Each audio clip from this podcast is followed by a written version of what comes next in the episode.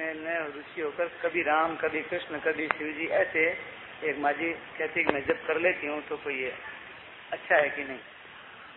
एक देखो उपासना में एक ही ईश्वर है, एक ही मंत्र रहे एक ही स्वरूप रहे बैठने के लिए एक ही आसन हो माला भी एक ही हो, समय भी वो ये है।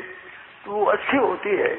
और उनमें दोष नहीं है परंतु जल्दी निष्ठा नहीं बनती कभी कभी कभी कभी कभी कुछ तो निष्ठा नहीं बनती इस बात एक अच्छा है।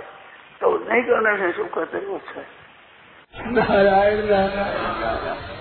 कहते हैं हम नारायण का नाम लें कि राम का नाम लें गणेश का नाम लें शंकर का नाम लें किसका नाम लें हम कोई निश्चय नहीं कर पा रहे आपका जो इष्ट हो उसका नाम लो आप अगर साउल है तो सूर्य का नाम लो आप गणपत है तो गणेश जी का नाम लो आप अगर साक्य है तो शक्ति का नाम लो आप शैव है तो शिव का लो आप वैष्णव है तो विष्णु भगवान नाम लो राम जी के भक्त हो तो राम जी का नाम लो कृष्ण का लो आप शैव है तो शिव का लो आप वैष्णव है तो विष्णु भगवान नाम लो राम जी के भक्त हो तो राम जी का नाम लो कृष्ण का भक्त कृष्ण का नाम लो अपने इष्ट का नाम लो।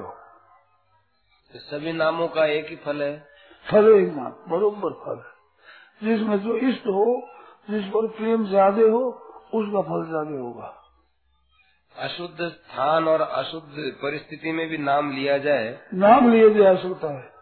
सांप आया कल संतन उपनिषद में कोश से विधि है ओ सहोवाच प्रजापति।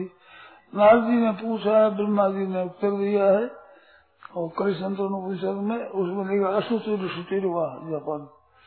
शुद्ध अशुद्ध कैसी है? नाम ज़रूर लेना चाहिए भगवान का। एक मंत्र जप होता है, मंत्र जप में विधेयक विधि है, नाम जो तो पुकार है, संबोधन है जो पुकार है, पुकार में हरेक हालत में पुकार की जा सकती है, नाम लिया जा सकता है, उसमें कोई अशुद्ध अशुद्ध नियम नहीं, बाधा नहीं है।